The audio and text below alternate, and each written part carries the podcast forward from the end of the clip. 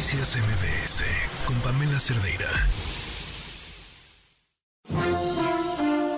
Estimado público, antes de iniciar con nuestro show, les recordamos que está completamente prohibido usar cámaras de video, cámaras de gases, cámaras de autos, tablets, cubrebocas, ¿Por qué no me lo recomienda? mascarillas, ¿No sirven las mascarillas? credenciales de lector falsas, Dan asco, güey. computadoras y sobre todo, queda estrictamente prohibido alimentar a nuestros invitados. Bienvenidos al Circo Liceum, el lugar donde se enfrentan la razón y la nación. ¡Comenzamos! Advertencia. El siguiente segmento no es presentado por nadie en todo este programa.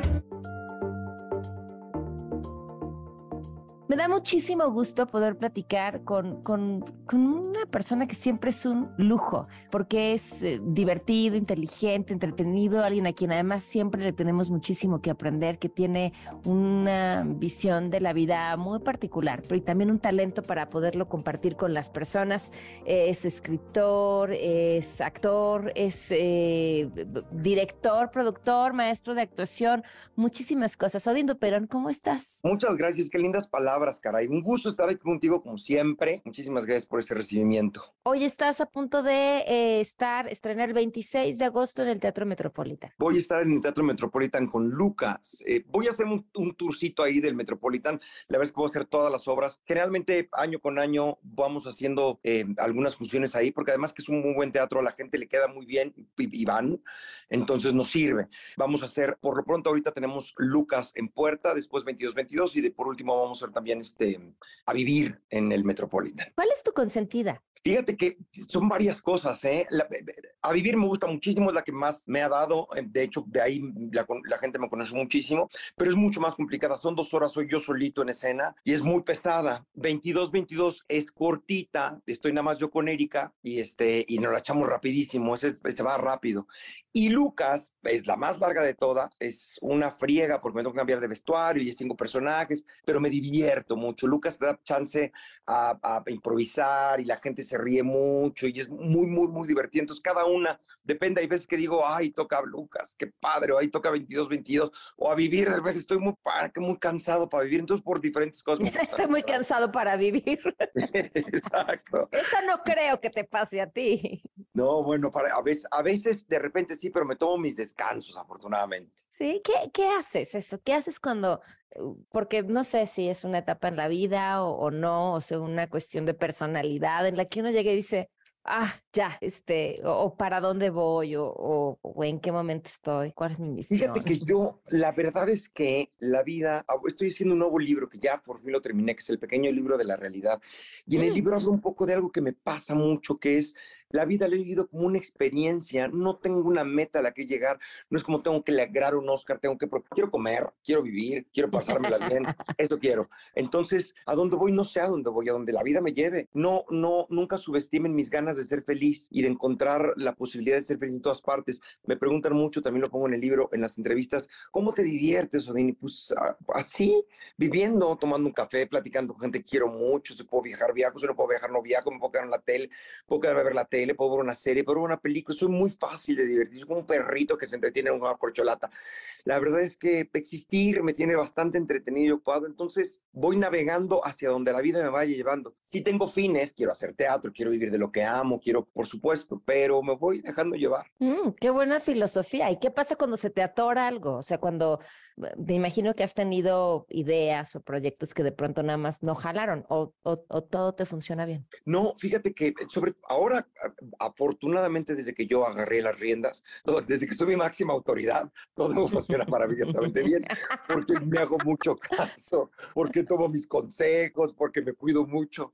Pero antes, todavía cuando dependía de otras personas, sí me peleaba mucho, yo era luchar contra corriente, y tratar de exponer mis ideas. Pero lo que me pasa es, em, te juro, de verdad no, no trato de ser simplista, pero me fijo mucho en la naturaleza y tú ves un perrito como intenta, intenta, intenta, y si no sale, pues se da la vuelta y va a lo que sigue, a la, a la siguiente, a que ya no fue esta puerta, ¿cuál otra va a ser? Ya no fue esto, ¿cuál otra va a seguir? Intento hasta cierto punto, eh, dependiendo las ganas, dependiendo cómo ve las cosas, dependiendo qué tanto trabajo me está costando, y no hablo de trabajo porque la vida cuesta trabajo, sino el innecesario, ¿sabes? Como el sufrimiento innecesario.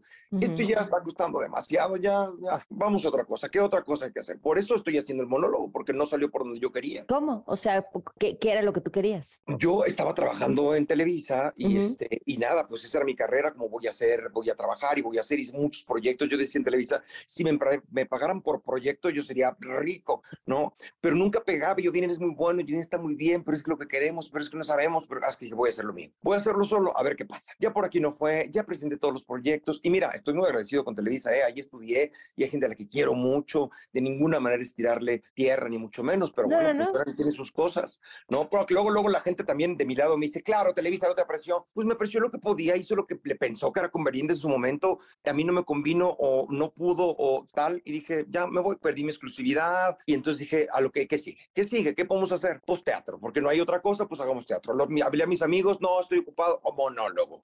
No, es que dirígeme, no puedo dirigirlo, dirijo yo. O sea, así fue como lo hice. Nunca fue, voy a ser director, productor, actor, directivo, a hacer todas estas cosas. No, di clases también por añadidura. O sea, me muevo por donde hay. ¿Tuviste miedo? Miedo nunca tuve. O sea, tuve preocupación de qué, de qué voy a vivir, si no funciona, pero miedo de qué, de, de- si no funciona, pues no funciona.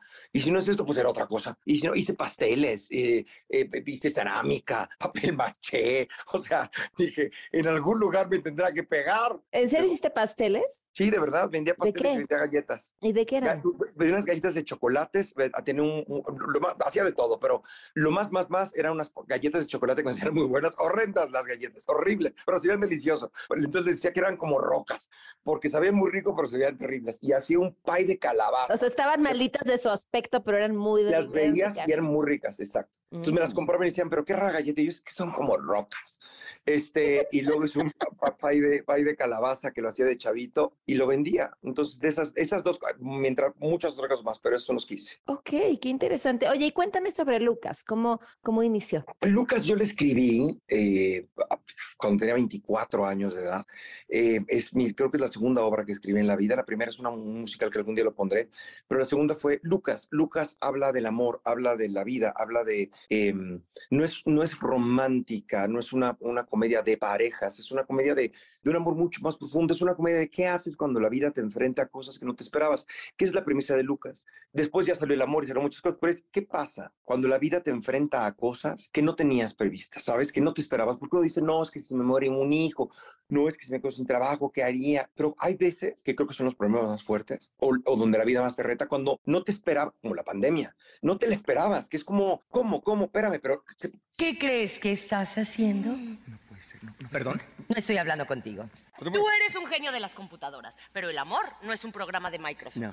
Se cierra el mundo, pero me encierro, en mi- pero ¿qué hago con- es esto donde la vida te pone a prueba de verdad, donde hay cosas que no te esperabas que iban a pasar y pasan. Lucas es eso, Lucas, no puedo decir que pasa en la obra porque eh, se spoilea muchísimo, pero es un personaje que se enfrenta a una situación extraordinaria junto con sus amigos y entonces em, se ponen a prueba los conceptos eh, que tenías. ¿Qué pasa cuando tienes conceptos y que llega la vida y te dice, tus conceptos valen para cacahuate? Iba a decir una cosa terrible. Tus conceptos valen lo que sea. Y entonces te tiene, te tengo esta, ¿no? ¿Qué haces cuando la vida te enfrenta a, a- a- yo tenía este plan y, y- y no? Fíjate que tuve una mujer, una fan, hace mucho tiempo que me escribió diciéndome que ella pensaba que, pues, ella decretaba y ella pensaba positivo y que meditaba y todas estas cosas y que pensaba que la gente que no tenía lo que quería era porque no sabía cómo pedirlo. Y me casé con el hombre que yo quería y tuve la vida que yo quería y de repente me embaracé y todos muy felices. Yo era muy naturalista, me dijeron que hiciera un ultrasonido, yo no quería, pero finalmente por, por mis suegros lo venía haciendo tal y tal y me descubro que mi hijo viene sin cerebro. Y entonces me decía, el mundo se me cayó, o sea, yo no entendía por qué estaba pasándome esto a mí y qué iba a hacer. Y yo, y, entonces me dijeron que era por algo, que Dios tenía un plan y, y que entonces mi hijo, luego me dijeron que podía abortar y no era impensable para abortar, pero entonces iban a hacer, cuando tu hijo puede eh, ayudar a, a, a, donar órganos y esto para bebés, que no, entonces dije, pues, ok, me se lo acepté, pero me decían, es que tu hijo viene con una misión y yo, ¿por qué mi hijo con una misión? ¿Por qué yo? ¿Por qué a mí? ¿Por qué esto? ¿Por... Y entonces me, entre, me, me, me encontré encontré con una entrevista tuya y todo hizo sentido. La vida pasa porque pasa. Así es porque así es. No era una prueba, no era nada, no decretabas, no nada. La vida sucede y sucede y no sabes cómo eso me sacó y me despertó. Me llama, me dice que soy su desfibrilador porque me dice, estuve muerta. Vi esto y entendí porque llegaron, se llevaron a mi hijo a descuartizarlo literalmente. Me sentí terrible hasta que vi esto tuyo y dije, sí, así es la vida. Entonces, esa es mi manera de enfrentarlo. Y eso es lo que pasa con Lucas. ¿Qué pasa cuando te encuentras con algo que no esperabas y que tienes que tomar decisiones tal vez muy fuertes sobre la vida? Vamos a una pausa y volvemos.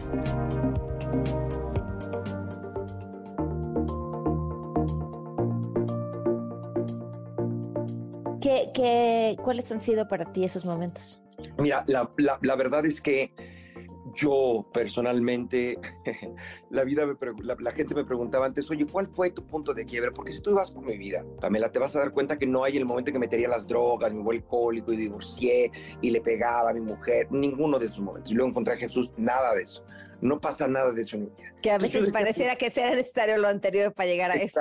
Exacto, exacto. Este, entonces yo decía, no, nada, ahora que retomé terapia eh, eh, después de la pandemia, porque yo creo en la terapia y le digo a la gente que vaya a terapia, que uno tiene que conocerse y cuestionarse, empecé a hacer un resumen de mi vida y de repente dije, ah, ya sé cuál es el punto de quiebre. Nacer fue mi punto de quiebre, ese. Nací y se jodió. O sea, el punto de quiebre, la familia que tuve, el papá que tuve, la mamá que tuve, el padrastro, la hermanastra, los medios hermanos, los hermanas, o sea, en, en una familia artística que era histriónica y que era exagerada y que además eh, se juntaron, pues ellos eran una manada como de artistas medio neuróticos que pues se fueron juntando entre ellos, entonces todos ellos eran como, fue una familia, fue un reto, fue un reto, voy a escribir un día un libro, este, ya que se mueran todos un poco y yo ya, ya puedo hablar libremente. para que no te reclame. Exacto, para que pueda hablar libremente sin hacerlo sentir mal. Voy a escribir un libro de eso, la vida fue un reto, entonces yo creo que desde ahí empezó esta, y mi personalidad, mi, mi, mi temperamento que siempre se A ver, pero ¿por qué? ¿Cómo se vive esa casa súper histriónica? Híjole, pues mira, este, ¿qué te puedo decir que puedo hacer leve, sin que sea terrible. Ah, esto voy a decir no, no le vamos a decir a nadie. No, no, no. Hice, entrevisté a mi mamá en un programa que tuve ahora en la pandemia. Hice un, un, programa como entrevistas. Entrevisté a mi mamá.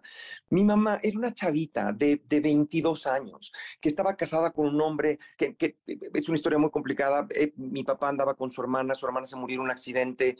Las atropelló un coche de carreras. Este, a los 15, mi mamá tenía 15 años. Bill Sprouse sale de la, de la pista y se lleva 200 personas junto con mi mamá y su hermana. Su hermana se muere. Eh, eh, eh, mi mamá eh, se hace novia de mi papá, un poco tomando la personalidad de su hermana, mi, su hermana era la novia de mi papá, finalmente terminan teniendo un hijo, bla, bla, bla, bla, bla. Entonces mi mamá era una chavita de 22 años con muchas broncas, con muchas broncas emocionales por lo que vivió. Y entonces tenía un hijo que aparte de todo era, decía el neurólogo que está hiperactivo, hiperkinético y odindo pairón. Decía este niño, no pues, me daban pastillitas en la mamila para dormir porque yo no dormía. Y hablaba y era una acelera y mi mamá no sabía qué hacer conmigo, pobrecita. Entonces me cantaba una canción que te la voy a cantar rápidamente. Este, haciendo el paréntesis de que me llevo bien con mi madre y que la amo muchísimo, le hice una entrevista y de esto salió en terapia después de muchos años, pero me cantaba una canción que decía, cuando llegaste todo cambió, Odin, el fin del mundo se adelantó, Odin, si vieras lo feliz que pasaba yo la vida aquí sin ti, y desde que llegaste tú las ganas me quitaste de vivir, así me arrollaba. Échate ese a la cara calzón. Entonces, eh, pues así. ¿Te, acordabas tú de esa canción? Claro que me acordaba de la canción. Me acordé, bueno, muchos años después de entrar, y mi mamá me cantaba, claro que me acordaba. Y así, y mi padre histriónico, mi papá se enojaba y gritaba y aventaba muebles y hacía copos histriónicos. O sea, ni siquiera que fueran malas personas, eran histriónicos. Mi mamá componía canciones y decía, y eso ya no es un drama normal, es un drama con, con cantado y con el mazo en la cabeza, muy alegre. Pues así, eso es lo que te puedo contar. Lo demás es muy fuerte. Y de nuevo, mm, así fue, es, fue la vida, eran ellos, así crecieron. Ellos a su vez tuvieron estos padres y estas circunstancias, ni los culpo ni les reclamo. Mi responsabilidad es salvarme a mí, pero eso me dio una personalidad pues contestataria y rebelde. Fue todo, fue culpa de tu mamá. Todo fue culpa de todos. O sea, no, te voy por familia. O sea, quiero escribir un libro, este libro que quiero escribir de la familia se va a llamar La Lotería. Lotería porque se va a llamar así como el borracho, la alcohólica, la atropellada, la muerta, el de cáncer, el de, el, de, el neurótico, la loca, la, la lotería. O sea, es lotería. Oye, eh, pero es Pues es la vida, como bien dices, es la vida pasando, es la vida de todos, ¿no? Este, Es la vida de Cuando todos. tú cualquiera le rasca, este, si tu en tu familia no hay disfuncionalidad, pues no, algo no estás viendo bien o no ha pasado suficiente tiempo, quizá. No los conoces a profundidad. Exacto, los ves poco. Exacto. Entonces, lo que quiero decir con esto es, em, creo yo que la vida se vive enfrentándola, ¿no? Este, y así es, es como si te quejaras de que una cebrita nace y inmediatamente se que poner a caminar porque la van a atacar las hienas, como pobrecita, pero si acaba de nacer, pues sí, pero tiene que estar al tiro, pero es inocente, ah, no importa, tiene que estar al tiro, así la vida, tienes que estar al tiro siempre y bueno, rescatarte lo más que puedas de tu pasado y rehacer tu vida y, y bueno, regresando Lucas, de eso a Lucas, de enfrentar la vida como es, de, de, de sacar lo mejor de ti y de disfrutarla mientras estás. Me, me quedé pensando en, en- en la historia que contabas de la fan que te escribió, de encontrarle significado a las cosas que suceden y tú decir no hay más significado más que la vida sucediendo y tú respondiendo cómo vas a sobrevivir. Pensaba, la gente a veces le, le busca significado a las cosas porque es la manera de lidiar con ello. ¿no? Sí. El, el- el significado te permite agarrarte de algo. Creo que pasa lo mismo con la religión. Es como, no está en mis manos, eh, lo dejo en manos de Dios. Y entonces ya lidias con lo que te llegue. ¿Cómo lidias tú? Mira, pa- pasan dos cosas. En este libro que es- escribo nuevo, de la- el que digo que se llama El pequeño libro de la realidad, hablo de que está la realidad, que es la vida pasa, y está algo que es más importante que la realidad, que es cómo interpretas la realidad, cómo, cómo, cómo interpretas las cosas que pasaron. Y puedes interpretarlas de muchísimas formas. Lo que recomiendo siempre es interprétala lo más apegado a la realidad y sin engañarte, sin, sin adornarla de más sin, eh, sin, sin, sin dispararte por completo de la realidad, porque eso te genera, lo único que genera es problemas. Entonces, eh, significala, pero lo más apegado a las cosas que fueron, por ejemplo, el divorcio de mis padres. El divorcio de mis padres, eh, cuando yo crecí, eh, que fui a terapia y descubrí que pues, había sido un gran problema, evidentemente, cómo tuve, que lidiar yo con eso, había entendido ya como adulto que se habían separado porque se llevaban mal y porque la gente se separa y se puede divorciar, lo entiendo, pero faltaba el significado que yo le había dado a los cuatro años, ¿sabes? Este, este, este decir, este niño pensó que su papá se fue de la casa porque no era lo suficientemente bueno. En primer lugar, ni siquiera mi papá se fue, la que se fue fue mi mamá. Mi mamá agarró sus cosas, entre ellas a su hijo, y dijo, yo me voy de aquí, con permiso, y se fue porque la vida era difícil con mi padre, eh, que con todo el amoroso y maravilloso y talentoso es, pues era un hombre difícil. Y este, pero cuando, cuando yo tenía cuatro años, para mí mi papá desapareció. El que se fue fue él, el que no estaba fue el que hice yo, porque los niños echan la culpa. Porque también explico en el libro que los niños de alguna manera se sienten en el centro del universo porque pues ellos son, tienen un poder Jedi. Lloro y aparece la mamila, lloro y me ponen a dormir, lloro y ah, yo manejo el mundo. Cualquier cosa que se pasa, los niños echan la culpa por eso, porque seguramente si se murió mi hermana, si se fue mi papá, si estamos en crisis, algo tengo que ver yo con eso. Me costó mucho trabajo volverlo a resignificar como adulto, ¿no? Poder decir, ah, ok, no, mi papá ni se fue, mi mamá se fue, pasó, y ya darle un significado apegado a la realidad, ¿sabes? Apegado a, a lo que fue. Y eso te ayuda muchísimo. Entonces, lo que trato de hacer es no contarme mentiras, no decir cosas que no puedo comprobar. Ah, la pandemia es porque me están mandando un mensaje. ¿Quién mensaje? ¿Cuál mensaje? ¿De qué me estás hablando? No, es que seguramente me quieren tanto que me quieren poner a prueba. No, ¿de qué hablas? No lo signifiques entre o contra. Hay gente que dice, mi marido me, me pega porque me ama. Eso es un significado terrible, ¿no? Entonces tienes que tratar de significar la vida lo más apegado a la realidad, que es lo que yo hago. Pues eh, para, para ayudarse, pero sobre todo para que lo disfruten y para que la pasen bien y para que vayan a ver de esas puestas en escena que uno, que uno sale y la sigue digiriendo después, del, después en la cena y después a la semana y después al mes de que las viste, que vayan al Metropolitan el 26 de agosto. Los boletos los encuentran donde, Odín. En Ticketmaster. Y están las tres obras. Si se meten a Ticketmaster van a encontrar Ah, ok. Lucas el 26 de agosto, 22, 22 el 29 de octubre y a vivir el 5 de noviembre. Estuvo muy bonita. No nos esperábamos el final. Estaba muy preciosa, ¿eh? Es una clase perfecta sobre equidad de género. Lo felicito. Así lo entiendo y mi reconocimiento. súper inesperada, graciosa, siempre con el toque de Odile Dupeirón. Y pues yo creo que tienen que verla. Espero que tengan mucho éxito y le sigan echando muchas ganas. La verdad, está súper padre y me divertí mucho. que estuvo buena la obra, muy con al acorde a lo que estoy viendo acá en, en todo el, pues en México. sorprendente, innovadora y muy divertida. Lucas Y le- yo les sugiero que las compren de una vez porque se agotan. Luego se agotan, sí, Lo afortunadamente. sé, es, di- es difícil encontrar boletos para tus obras. Muchísimas gracias. La verdad es que sí está padre y está padre que se agote y está padre que se lo digas a la gente para que los compre. Sí, sí, por supuesto. Odin, pues como siempre, de verdad, qué, qué gusto, qué privilegio platicar contigo. La verdad es que siempre es un placer. Hagámoslo más seguido, aunque hablemos de lo mismo. Pero, pero platiquemos que se siente muy rico. Me parece muy bien. Muchísimas gracias. Cuídate mucho. Se quedan con Ana Francisca Vega. Muy buenas tardes, soy Pamela Cerdeira.